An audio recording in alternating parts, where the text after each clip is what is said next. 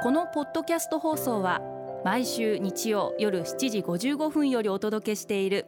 毎日に夢中感動プロデューサー小林翔一を再編集した特別版です。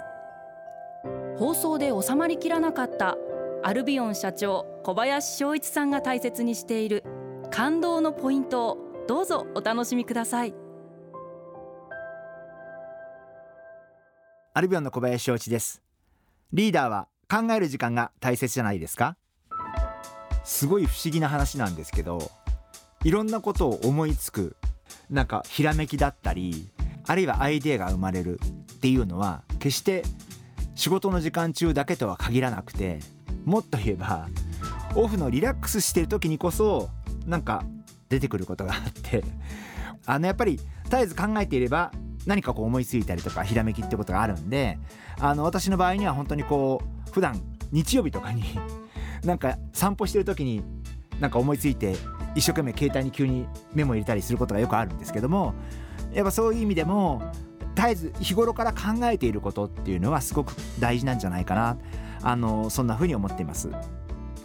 あのですからずっと特に例えばお風呂に入ってる時なんかもぼーっと考えているとなんか突拍子ないこと思いついたりとかでお風呂に入った時は携帯持って入ってないんでどうやってメモしようかなとかって思いながらなんか呪文のようにあの口の中で一人で口ずさみながらこうお風呂から出てきてこうメモするみたいなまあそんな状態なんですけど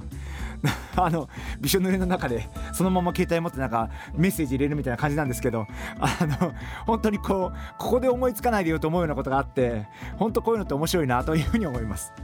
ですからあの思いついた時に絶えず何か考えてるっていうことがすごくいいことなんじゃないかな。あのそんなふうに思います。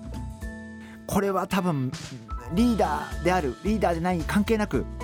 やっぱり人生の中で、えー、考えていくっていうのはすごく大事なんじゃないかなというふうに思いますあの今の仕事が自分にとっていいかどうかっていうことを考えることも大事でしょうしあるいは今の仕事をどうやっていくかあるいは今の自分の人生の中でこの仕事はどうなのかどうしていったらもっともっと自分にとって、えー、この仕事が有意義なものになっていくかって考えることもそうでしょうしやっぱりそうやってどんな立場の方であれ考えていくってことはすごく大事なんじゃないかなあのそんなふうに思います。えー、リスナーの皆様も私もそうしたいと思いますがぜひ、えー、考える習慣を、えー、身につけていければなそんなふうに思ってます。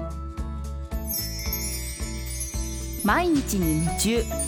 感動プロデューサー小林翔一。明日からの1週間感動することから始めてみませんか？